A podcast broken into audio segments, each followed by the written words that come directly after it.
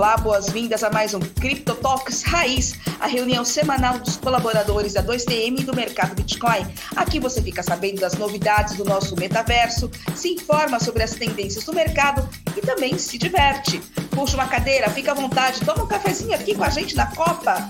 Aqui é a Patrícia Nakamura e nesse Crypto Talks eu sou da companhia de Mariana Baggio e Mark Alves, na direção técnica, Bruno Milanello, Tito Dagnoni, Fabrício Tota, Débora Concone, Igor Ertal, Breno Brito, Caio Crispim, Carinho Travasso, esqueci de alguém, Mariana?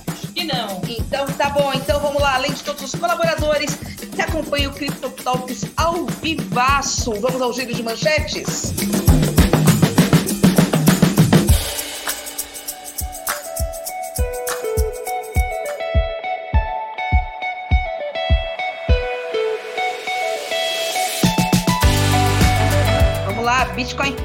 fazer parte? Bruno Garcia, nosso super desenvolvedor back-end, conta como é fazer parte do Bitcoin Core. Até ela, gente! Madonna compra seu primeiro NFT. Sim, é um Board Ape. Falando em Board Ape, o airdrop né, da Apecoin, que é a moeda, de, o token de governança do, do, do Board Ape, faz, fez alguns sortudos ganharem muita grana. E, por fim, porque precisamos falar sobre regulação cripto. Julian Dutra e Vanessa Butala, diretores aqui do Grupo 2DM, vão explicar para a gente como estão as discussões em Brasília e por que regulação é importante. Bom, gente, eu quero começar aqui falando de, do Bitcoin Core, né? Bitcoin Core é o software número um, é a referência que implementa o protocolo Bitcoin. Então, quem quiser participar da rede Bitcoin, ou seja, tem que baixar a blockchain, validar transações, entre mil outras coisas, basta baixar e rodar o Bitcoin Core. Será que só basta isso? E para contribuir efetivamente com a rede, como é que faz? Aqui dentro do mercado Bitcoin, a gente tem os desenvolvedores que faz parte dessa elite global do Bitcoin Core. O CryptoTalks fala agora com o Bruno Garcia, nosso mestre desenvolvedor back-end, que conta um pouco sobre o Bitcoin Core. Bruno, tudo bem com você? Tudo bem. E aí, tudo bem? Tudo certinho. Obrigado pela sua participação. Bruno, você está falando de onde? Eu, exterior de São Paulo, Rio Claro. Rio Claro. Muito bem. Agora me conta. É, há quanto tempo você está no MB e há quanto tempo você está nessa vida de Bitcoin Core? Uh, no MB eu tô, acho que vai fazer três meses, e no Bitcoin Core, acho que contribuindo efetivamente, já vai fazer um ano já. Caramba, como é que você entrou nessa? Eu entrei nessa, na verdade, por um convite de um amigo meu, que eu já conhecia bastante sobre Bitcoin, mas eu não contribuía com o código do Bitcoin Core em si. E ele me falou que tinha um programa de uma empresa americana, né, que só também trabalha com Bitcoin, enfim, que eles faziam tipo um, um workshop, um grupo de estudos de cinco semanas ou seis semanas, e era um grupo de estudos assim bem pesado, vinham devs do mundo inteiro estudar sobre isso. Ele me convidou para participar. Aí eu fiz um processo seletivo ali curto, entrei para esse grupo e aí eu fiquei essas semanas aí aprendendo mais e embarquei de vez na, na jornada. Quando é que foi isso, Bruno? Isso foi fevereiro ou janeiro do ano passado, se eu não me engano. Bruno, você falando assim pra gente, ah, teve um processo seletivo, parece que é uma coisa muito simples, né? Mas uhum. acredito que tenha sido um, um processo seletivo bastante pesado, né? O que, que, o que, que se exige para entrar dentro do Bitcoin Core? Aliás, para começo de conversa, eu fiz uma introdução aqui, uma colinha, na verdade, sobre o Bitcoin Core. Explica uh, ah, para a gente direitinho o que é o Bitcoin Core e como é que você entrou nisso e como é que foi essa, esse teu processo seletivo. Beleza. É, bom, primeiro a gente tem que entender que as criptomoedas, não só o Bitcoin, mas, por exemplo, o Ethereum da vida, eles são basicamente protocolos. Então, eles são o quê? Um conjunto de regras. É, então, o Bitcoin tem regras também, como, por exemplo, o tamanho do bloco, o jeito que os nós se comunicam, são regras, isso é o protocolo Bitcoin, né? Que você consegue é, estudar esse protocolo para entender mais, então como que uma transação funciona, como é que é um bloco, o que, que é mineração, tem um jeito certo de minerar, existe uma regra correta para você seguir para fazer uma mineração, minerar um bloco válido, enfim. Então, sendo um protocolo, sendo um conjunto de regras, existem vários softwares que implementam essas regras ou seja, implementam esse protocolo. E o Bitcoin Core, ele é o software referência, o número um, acho que 90% da rede roda o Bitcoin Core, que implementa essas regras. Então, através desse software, você consegue participar da rede Bitcoin, você consegue receber transações, receber blocos, você consegue minerar, você consegue usar como carteira, você consegue, por exemplo, se alguém te manda uma transação para você, você quer saber se a transação é válida, se ela já foi confirmada, quantas confirmações, tudo isso você faz através desse software. Você consegue é, fazer isso no Bitcoin Core. Então ele é basicamente um. O, de, muita gente confunde o Bitcoin, o Bitcoin Core com o Bitcoin em si. O Bitcoin Core, embora 90% da rede é, use o Bitcoin Core, ele não é o Bitcoin. O Bitcoin é um protocolo. Então você pode escrever o seu próprio, a sua própria implementação na linguagem que você quiser. Mas o Core ele é a, a, a referência, ele é o principal. Entendi. Agora, é, qual, é, você, ao, ao, entrar no Bitcoin Core, nessa tropa de elite, qual que é a tua função? É, a gente fala muito de entrar no Bitcoin Core e, na verdade, não existe esse termo entrar, né? Aquele processo seletivo que eu contei era para participar desse grupo de estudos, mas para tá. participar do Bitcoin Core, você não precisa é, participar de nenhum processo seletivo, você não precisa ter nenhum pré-requisito. Como o código ele é open source, ou seja, é um código aberto, é um livro aberto, você pode diretamente no código e fazer a sua contribuição. A partir do momento que você faz uma contribuição válida, você entra nas estatísticas como um contribuidor.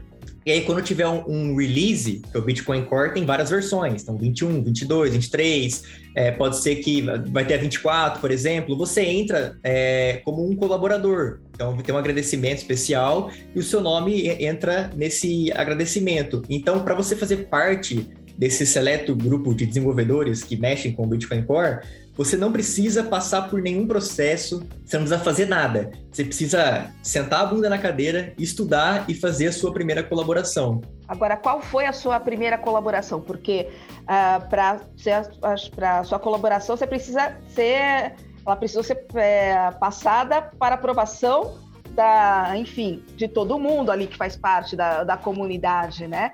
Eu acredito Exato. que tenha, esse, esse sim é uma prova de fogo, né, Bruno? O que, que você Perfeitamente. Fez? Essa é a prova de fogo. Você chegou no ponto principal.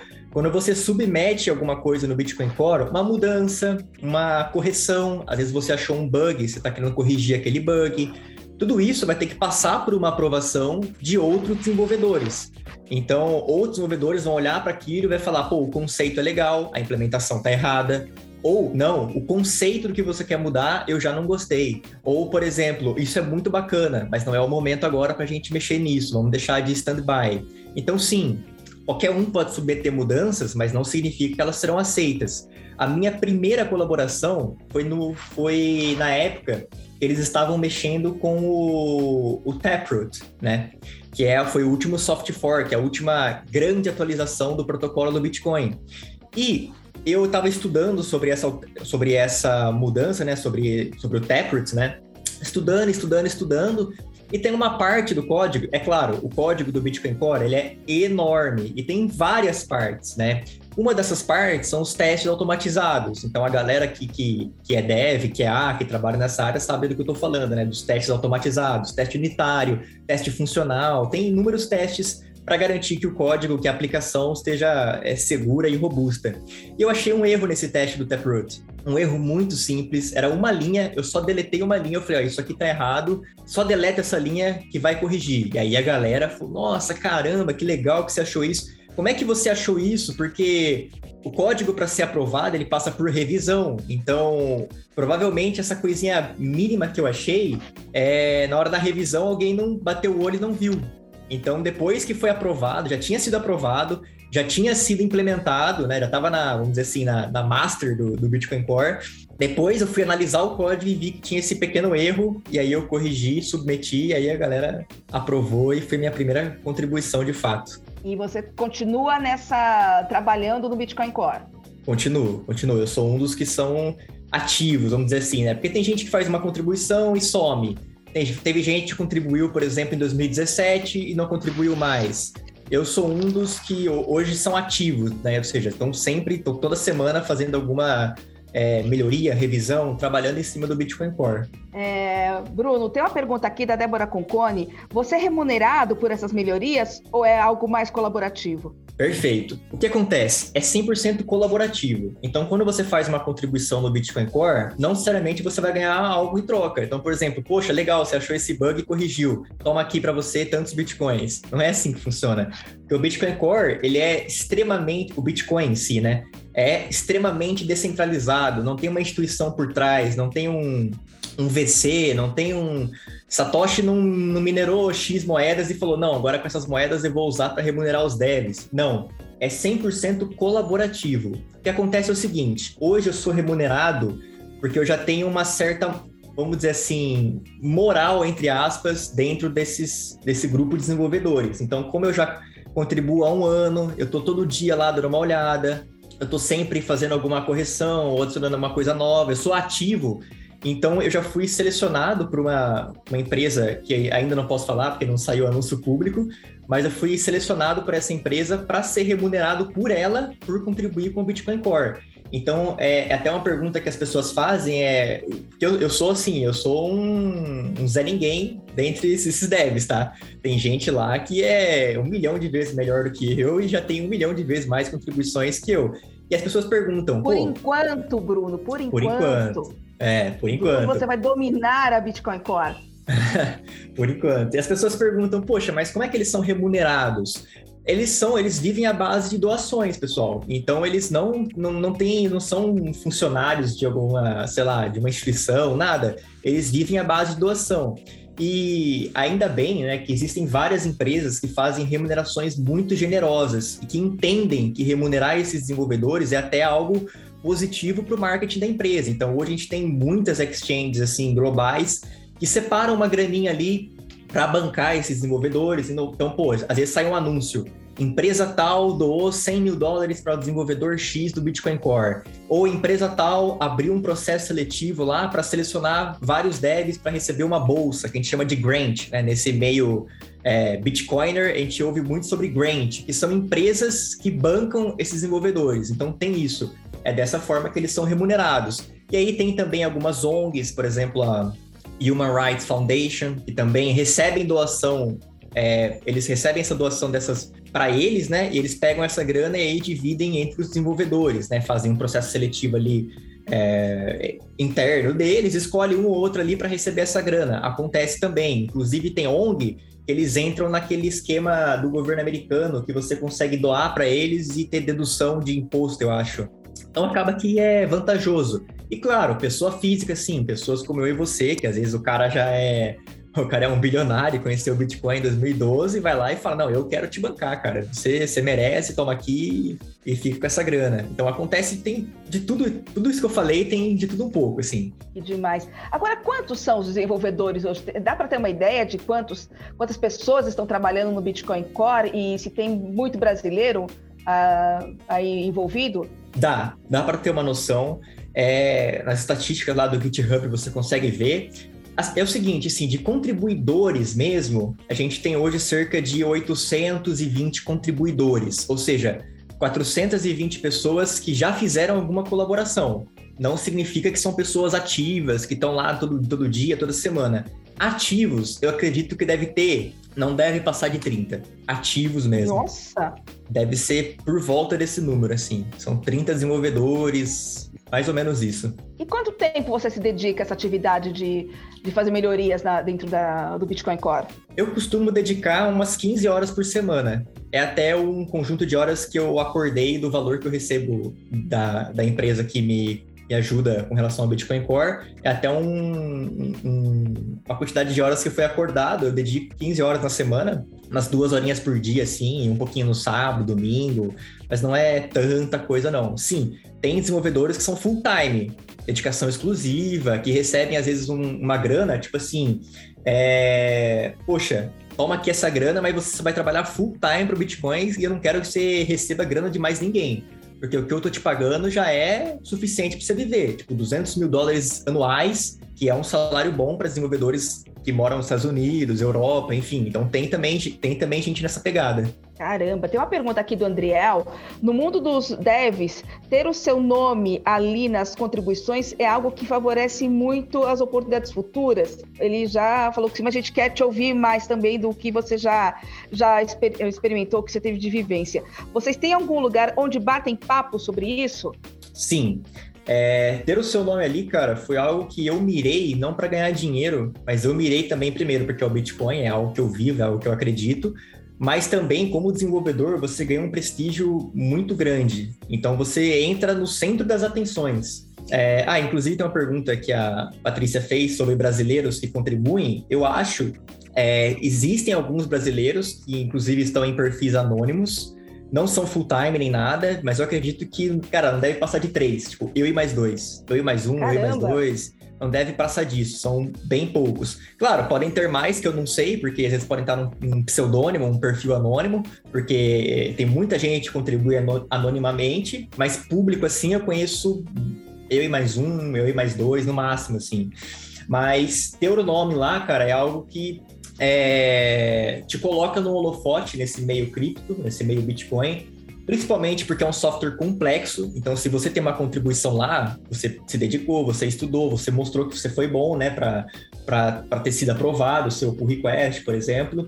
Então, favorece muitas oportunidades e também te desenvolve muito como profissional, porque você vai estar ali do lado dos melhores engenheiros do mundo. Então, dos caras que mais entendem de criptografia, eles estão ali no Bitcoin. Os caras que mais entendem de desenvolvimento, os caras que mais entendem de Git, Cara, eu quando fui contribuir, já tomei cara esporro de tipo, cara, legal, mas não faz assim, você tem que fazer desse jeito, porque desse jeito aqui você tá é, usando o Git errado. Então, cara, isso te, isso te molda como um desenvolvedor melhor. Isso é algo que eu digo com certeza, porque está, você faz uma modificação no código e quem vai revisar, é, você não sabe, é aberto.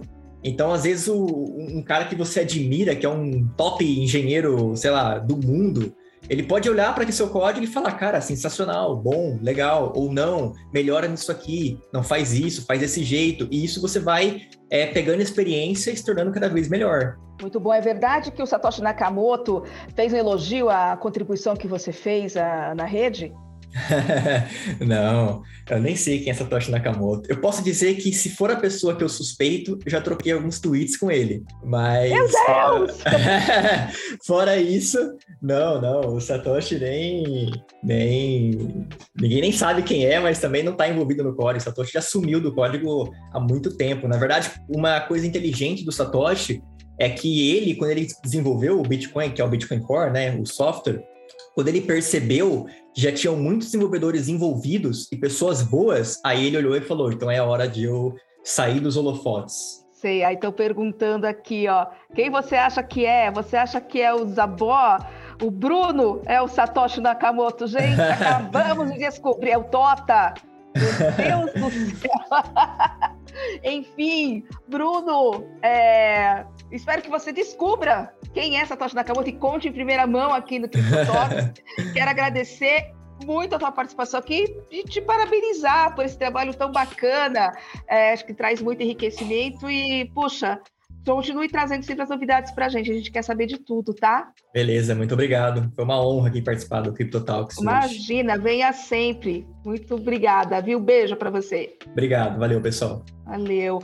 Ainda contando com as estrelas aqui da, da casa, na última quinta-feira, dia 24 de março, o Valor Econômico fez um evento em Brasília para falar sobre regulação de criptomoedas. É um tema que está ganhando corpo no mundo, também no Brasil.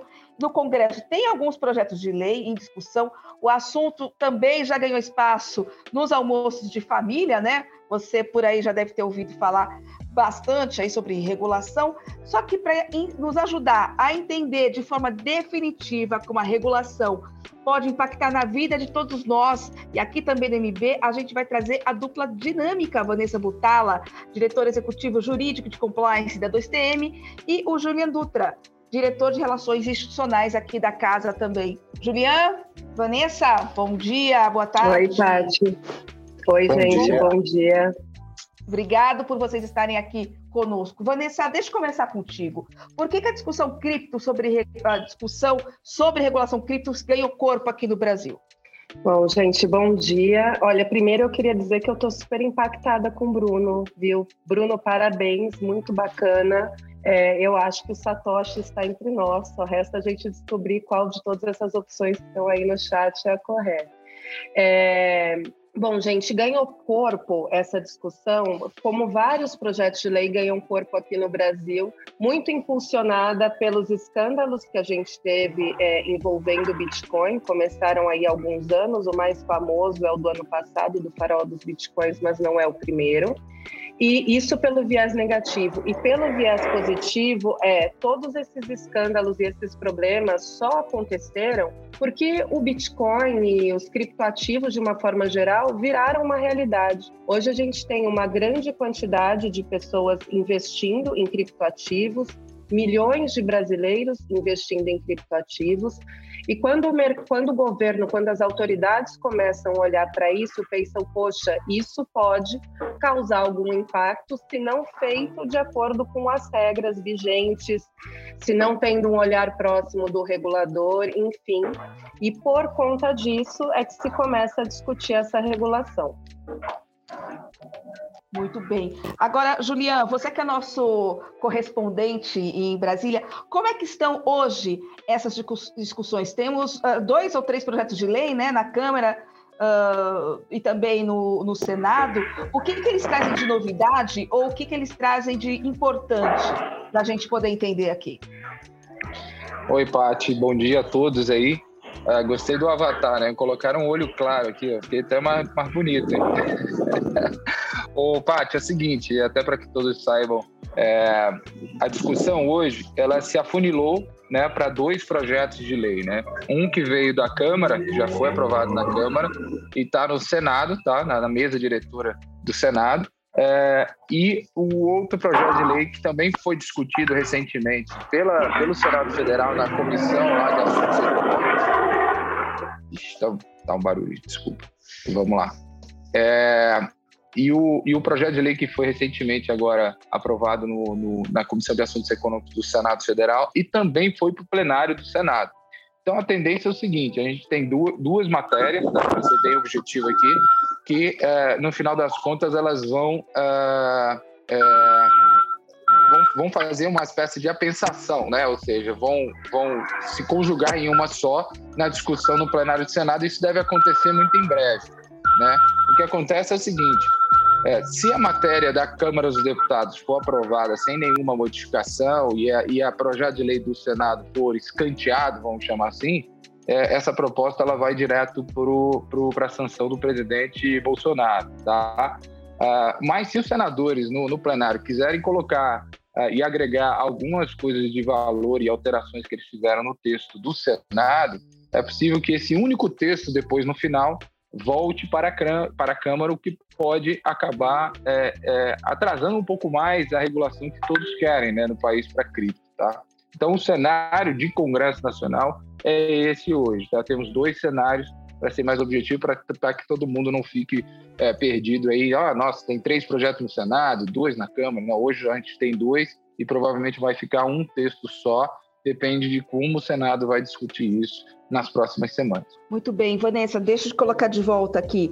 Qual é a posição do mercado Bitcoin e do grupo 2TM em relação à regulação? Ah, a gente acha que precisaria ter uma regulação? A rigor, não precisa porque a gente já tem muitas normas que se aplicam para a nossa atividade, que são normas gerais. Né? Então, a gente já tem que respeitar o Código de Defesa do Consumidor, por exemplo, quando a gente está vendendo é, os nossos serviços de cripto, a gente tem que respeitar a LGPD, tem que respeitar a legislação societária, tem que respeitar Código Penal, Código Civil. A gente se adequou à legislação de PLD do Bacen por entender que ela também se aplica para nossa atividade, a gente reporta para o COAF, enfim. A gente cumpre a legislação geral que existe e a específica, que é a regra de reporte para a Receita Federal. Então, é uma necessidade? Na nossa visão, não é. Porém, a regulação da forma como ela está colocada é favorável? Sim, ela é favorável e, portanto, a gente apoia. O mercado Bitcoin é favorável a esse projeto de lei e principalmente porque ela traz um requisito que é bastante importante. Ela vai criar uma autorização para a prestação de serviços de ativos virtuais aqui no Brasil. Então, vai existir um órgão regulador que a gente não está previsto no projeto, mas a gente já sabe que a ideia do governo é que seja Banco Central e CVM, que vai ser responsável por outorgar essa autorização. Isso é um passo muito importante para acabar com essa pirataria que a gente vê hoje aqui no nosso mercado. Né? Então, na medida que o Bacen, por exemplo, vai ter que autorizar uma empresa para prestar esse tipo de serviço, ele vai olhar se essa empresa está constituída da forma como deveria, se ela tem os registros que ela precisa no Brasil para prestar esse serviço, se ela está cumprindo a legislação brasileira. Então, isso vai acabar por criar um fair play aqui no Brasil em relação à prestação de serviços de ativos virtuais. E tende a reduzir também a ocorrência de crimes ou de qualquer conduta ilícita envolvendo criptoativos quando isso é praticado fora das regras do Brasil. Né? Então, ela, é, ela era necessária? Não necessariamente, porque a gente já tem leis aqui que regulam a nossa atividade num escopo geral. Ela é positiva? Ela é. Quando ela cria essa autorização e cria um fair play as autoridades olhando quem é que está prestando esse tipo de serviço no Brasil e cobrando, podendo cobrar de uma forma mais clara dessas empresas que cumpram a nossa legislação. Muito bem, vou continuar contigo, Vanessa. É, dá argumentos rápidos para a gente usar agora no almoço de domingo, para a gente contar para os nossos queridos parentes por que é bom, por que é prudente, por que é necessário uh, estarmos uh, trabalhar com exchanges, com empresas, com entidades que seguem a, a, legislação atual e provavelmente a futura também. Por que, que regulação é importante? Porque tem muita gente que é espertinha, é, acha que está pagando barato, daqui a pouco o barato vai sair caro, né? O barato vai sair caro, principalmente se você é atendido por uma exchange que não faz reporte de transações aqui no Brasil para o fisco brasileiro é, eventualmente você estava contando com ela para fazer esse reporte, ela não fez. Quando a regulação entrar em vigor e for tiver condição, né, o governo tiver condição de saber quem são as pessoas que transacionam com essas exchanges e for cobrar a diferença, ele pode voltar nos últimos cinco anos. Então, de repente, essa pessoa está criando para si um passivo trabalhista, trabalhando com uma exchange trabalhista, um passivo fiscal trabalhando com uma exchange de fora, que não está fazendo os reportes da forma como deveria, que não é um passivo fiscal só para exchange, pode ser para o cliente dela também, a depender da forma como ele tem feito ou como ele não tem reportado. Outra coisa, se essa exchange não cuida dos seus processos de PLD, não tem o KYC estruturado, ela pode ser utilizada para a prática de crimes. E quem contribui para o funcionamento dessa exchange está contribuindo indiretamente para fomentar esse tipo de atividade criminosa. É, outra questão, ela colhe os seus dados pessoais e trata, a gente nem sabe onde, porque muitas das vezes ela nem tem um, um, país declarado, uma jurisdição declarada. Se acontece um vazamento, ou se nem é um vazamento, essa própria exchange decide colaborar com seus dados, compartilhar esses seus dados com outras empresas. Hoje você não tem nenhuma visibilidade disso porque ela não se obriga a cumprir a LGPD aqui, ou a GDPR na Europa, ou a lei de dados nos Estados Unidos, ela não está se obrigando a lei nenhuma. Então, pode parecer que tem uma vantagem imediata, mas você está criando por trás disso N outros riscos, seja de dados, seja de fomentar atividade criminosa, seja de ter riscos tributários, que muitas das vezes a pessoa não está considerando num primeiro momento. Ela está vendo uma vantagem imediata e não está considerando esses outros riscos. Então, pode tocar o terror no seu almoço de domingo, no seu cunhado e etc. Adorei. E, Juliana, também mais alguma dica? Não, eu acho que a Vanessa é, cobriu muito bem aí os Hã? pontos. É, outro, outro ponto importante oh, é. Momento perfeito para sair. Acho que tem algum microfone é. aberto. Momento perfeito. É, o, eu acho o seguinte, eu acho que para o desenvolvimento de uma criptoeconomia uh, sólida e com, uh, uh, e com propensão a ter serviços os mais diversos, né, que a gente chama de criptoeconomia, ela passa necessariamente por uma regulação da, dos criptoativos, né?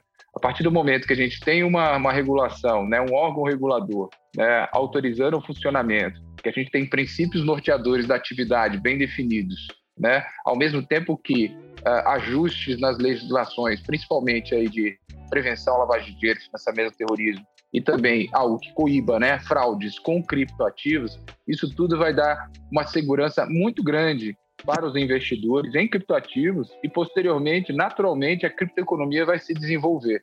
Então, regulação não significa restrição. Regulação não significa que a gente está ceifando a ideologia da, da, das tecnologias descentralizadas. Na verdade, a gente está colocando uma liberdade com responsabilidade.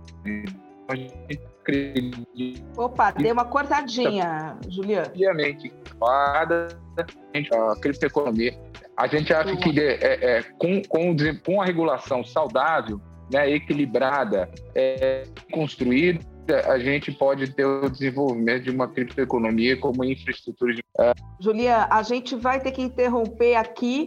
É, deu uma falhadinha aqui no seu microfone, mas eu já aproveito para agradecer bastante a sua participação e também da Vanessa Butala, nossos heróis, nossos vigilantes aqui eh, da regulação. É, a gente espera que vocês também tragam novidades aí em breve sobre a regulação cripto. E, por favor, estejam sempre conosco aqui no Crypto Talks. Muito obrigada, obrigada, gente. Obrigada, Obrigada, pessoal. Beijo. Valeu. Sempre que precisar. Valeu, obrigada. Vamos lá, dando continuidade aqui ao nosso CryptoTalks Raiz. Ela também entrou na onda dos NFTs. Você achou que a gente não ia falar de NFTs nessa super CryptoTalks? Acharam errado. Vai ter, vamos falar de NFT sim. Madonna tem um Board Ape para chamar de ser o número 4.988. Ela colocou, ela tweetou uh, na madrugada brasileira, né? Uh, finalmente entrei no metaverso meu, my very, o meu próprio Ape, aí ela, ela agradece aqui a, ao concierge, né, que auxiliou na compra do, do, do da NFT, e ela também coloca aqui uh, em outro, ela colocou na verdade no Instagram, que nome você daria a ela? É um símio fêmea. Olha só, gente, ela pagou uh, 500, uh, não, 180 Ether o que dá mais ou menos 564 mil dólares. Olha só que maravilha. Ainda falando em de apes, né? O token de governança do Board Ape, né? Que está aqui no mercado Bitcoin, nós fomos um dos primeiros no mundo a listar esse token de governança aqui no Brasil.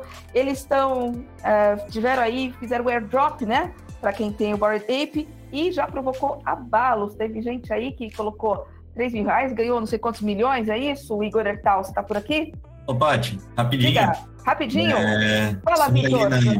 É, dando uma comentada aí nessa breaking news da, da Madonna. Conte-nos. É, hoje também a, Moonpay, a MoonPay, né, que, que é essa empresa que, que fez esse intermédio entre a Madonna e o OpenSea e pegou esse NFT, acabou comprando mais um, que é um macaco, tipo, com uma pele de leopardo e um tapa-olho. E até o momento não foi divulgado de quem que é, só que o Wiz Khalifa já está usando isso como foto de perfil do Instagram. Quem?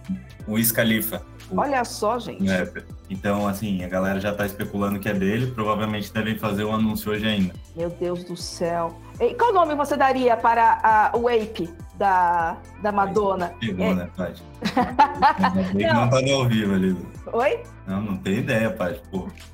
Alguém tem ideia de que nome dar para a, a Ape, tá? É uma menina. É, é não, então, se fosse masculino, o meu Ape vai se chamar Pim Pim, em homenagem a Luca. Já tá declarado. Vamos lá, vamos ver quem vai comprar o, o Ape Pim Pim. O Ape Pim Pim. Ele não é bored, nunca vai ser bored, nunca será bored, nosso, nosso Lucas Pinsdorf. Dá licença, não dá nem para falar Ape Pim.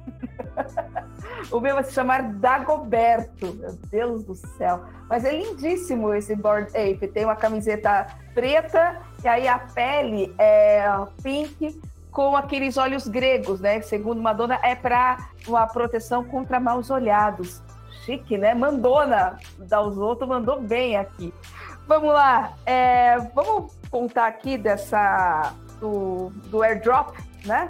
Do, da ApeCoin Igor Ertal, que passou 25 noites em claro tentando decifrar o Board Ape antes de lançar aqui uh, uh, no mundo todo, conta como é que foi esse airdrop. Esse...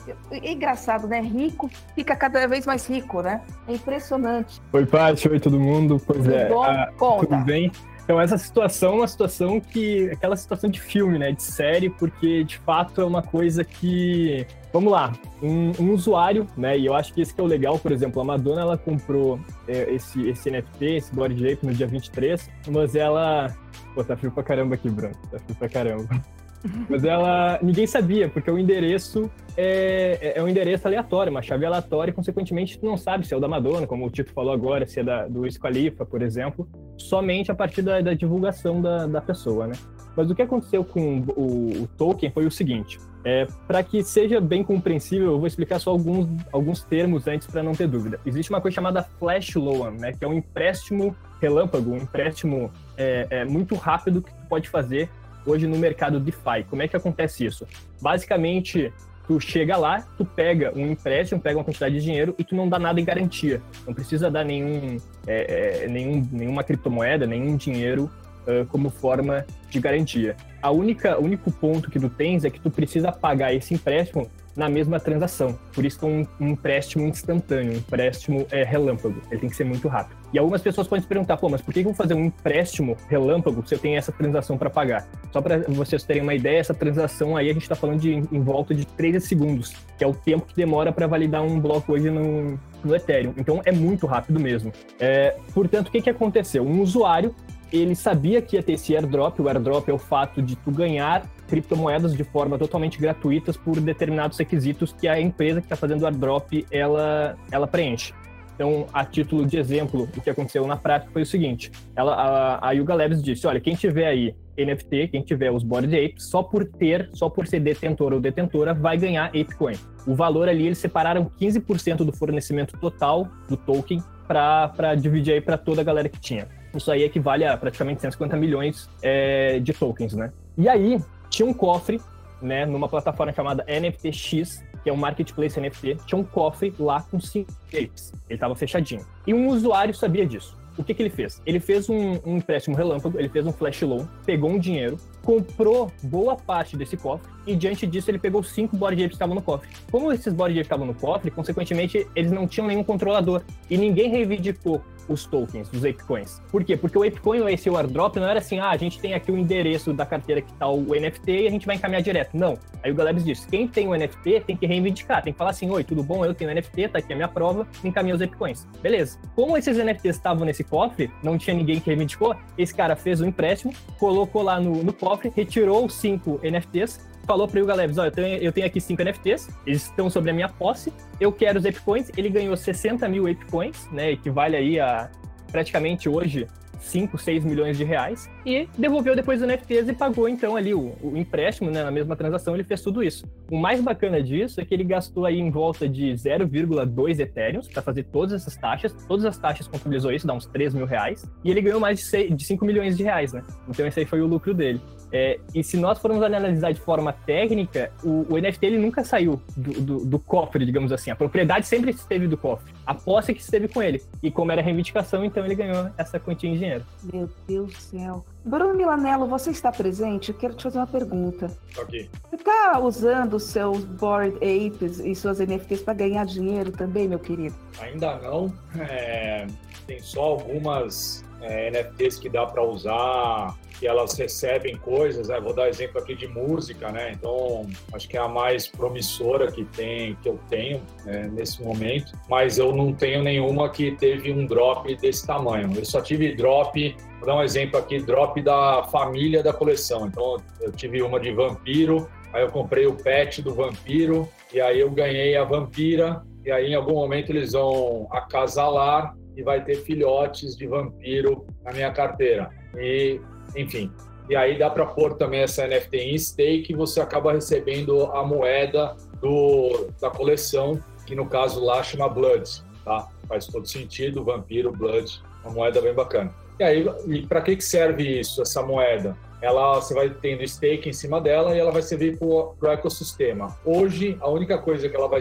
ela está servindo, por enquanto, é para essas novas mintagens. Então, toda vez que tiver uma, um filhote, novo pet, etc e tal, eu vou usar essa Blood para poder mintar. E eles estão com parcerias no mundo real. Eles fizeram uma parceria com uma casa de champanhe, então tem uma taça, uma garrafa de champanhe dos vampiros aí só para quem tem essa moeda.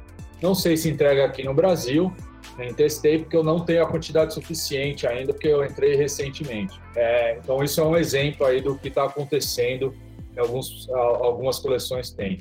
A outra de música, que eu acho uma das mais interessantes, a gente ainda aqui não está muito confortável juridicamente, talvez, para fazer isso, mas você tem que você passa a ser sócio de um artista em determinada música, né? Então, eu tenho uma desse aí, de um artista chamado Oli, um rapper, e aí, toda vez que tem um streaming dessa música, eu tenho um percentual bem pequeno por conta da NFT da música. Né? E aí você pode ir fazendo isso, é, acumulando, etc., recebendo. É um pagamento bem pequeno, tá? Porque o streaming já é muito baixo para o artista, então você tem um percentual muito menor disso daí. E assim, é, essas NFTs aí, principalmente de música, esgotam em coisas de tipo 5 minutos, tá? Então, se você não tiver na hora, exatamente naquele momento lá, para fazer isso, você não consegue comprar.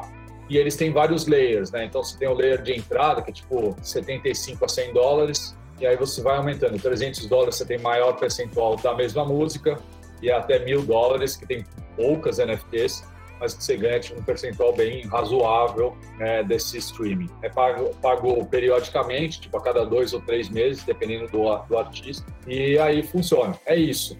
E o resto é você acompanhar muito o floor é, se está aumentando das coleções. O que, que é o fora? É o peso, é o piso, né? É, o, é o, a porta de entrada, o preço referência da NFT mais barata ali da, daquela coleção. E não necessariamente a mais barata é a melhor compra, tá? Aí você tem que ver a raridade, etc. Tal. Um pouco mais complexo do que isso aí. Só completando o que o, o Igor falou, é, a questão do, do ApeCoin, eu vou, eu tenho uns números aqui, queria falar para vocês o que, que, como que. Vamos lá. É, deixa eu só tirar um alarme aqui vai disparar rapidão. Bom, vamos lá. Quem tinha um Board Ape ganhou 10.094 mil ApeCoins. Quem tinha um Mutante ganhou 2.042 ApeCoins. Um Board Ape mais um Kenel, que é o cachorro da coleção, que é um pet do Board Ape e tal, ganhou 10.950. Você acaba ganhando um bônus por ter um Kenel na sua carteira. Quem tem um Mutante mais Kenel ganhou 2.898. E aí, é, só para deixar claro, se você tinha só o Kenel, e o Kenel é o mais barato dessa coleção toda do, da Yuga, é, em torno de 10 ETHs, você não recebia nada. Tá? Então, assim, você tinha que ter um Board Ape e mais a, a, a combinação. Aí, assim, só de cara, quem tem um Board Ape e um mutante, por exemplo, já estava embolsando uns 150 mil dólares lá. Um detalhe bem, bem legal também que é importante falar, são 10 mil é, board apes, só que são só 6 mil carteiras que tem. Então você tem, você tem que ver a média aí, estamos quase em 50%. Então essa galera deu uma embolsada bem grande é, nesse, nesse drop aí da, da Apecoin. Muito bem, então isso está começando, né? né, Igor? Tem uma semana só esse, esse token de governança, então será que os, o, os detentores vão ter outras surpresinhas aí ao longo da, do tempo? Olha, Paty, é, eu, eu acredito que sim. Né? Eu e o Bruno, a gente conversou, inclusive, quando houve o airdrop, até se perguntando, eu não sabia que ele ia trazer essas informações a respeito dessa divisão dos tokens né, que foram, foram realizados, porque a gente ficou se perguntando, pô, será que os body shapes, os normais, eles vão ter um airdrop diferente dos mutantes? É, será que vai, vai ter alguma diferenciação, alguma especificidade, enfim, e tá aí a informação. É, e, e Paty, além disso, né, também para ir na mesma direção ali do que o Bruno estava falando, só para ter uma ideia prática, o Neymar, ele comprou dois body apes, ele gastou ali em média de uns 4 milhões nos dois, e ele ganhou de airdrop 1 milhão e 800 mil. Então Ai, ele gente. praticamente tirou 50% do investimento só no airdrop. A gente não está falando aqui de valorização do NFT, a gente não está falando aqui de, de outras coisas além do fato, ó, tu és o detentor, toma aqui as moedinhas porque tu tens. Ponto, acabou. Aqui tu já tem 50% do investimento que tu já fez. Mas enfim, sobre a valorização, a valorização do, do Bitcoin, é, eu acredito que sim, né? Deixando muito claro que não é nenhuma recomendação aqui nem de compra nem de venda, mas em razão de todo o ecossistema que está sendo criado pela Yuga, né? Seja Yuga Labs, Yuga DAO, da Foundation, enfim, todo o ecossistema, esses jogos que já estão em desenvolvimento, toda essa funcionalidade que o token vai vir a ter, já, bem como já possui, é, vai impactar, vai refletir aí como uma valorização ao decorrer do tempo. Então,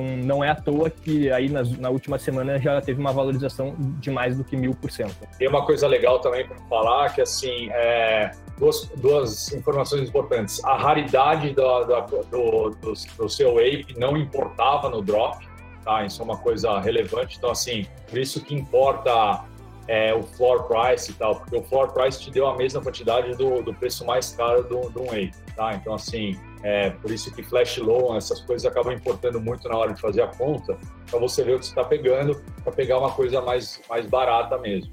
Só um detalhe, um parênteses, flash loan é super difícil fazer, tá? O cara fez, não é uma coisa elementar, tá? Então, assim, tem que testar e fazer em outras instâncias para poder fazer. A segunda é que, de fato, o floor price da coleção aumentou. A gente estava olhando isso daí, estava em torno de 70 ETHs é, na semana anterior. Aí eles anunciam a compra, a aquisição do CryptoPunks, Mibits e, e etc. Já sobe um pouquinho para 80 e depois ela passa a 103, que é o que está agora, esse floor price. Então, assim, além desse drop, você teve uma valorização da, da coleção. E eu acho que também essa moeda vai servir para o ecossistema deles, né? Então, assim, é, também acho que é uma coisa é, relevante de colocar na, no radar aí para saber a utilidade dessa, dessa token aí. Muito bem, gente. Então, aqui muito espantada com todo esse dinheiro movimentado pelos Board Ape, a gente termina mais uma edição do Crypto Talk Saiz. Muito obrigado pela companhia, muito obrigado pela sintonia aqui uh, no seu streaming predileto. A gente se vê na próxima semana. Um grande beijo. Tchau, tchau.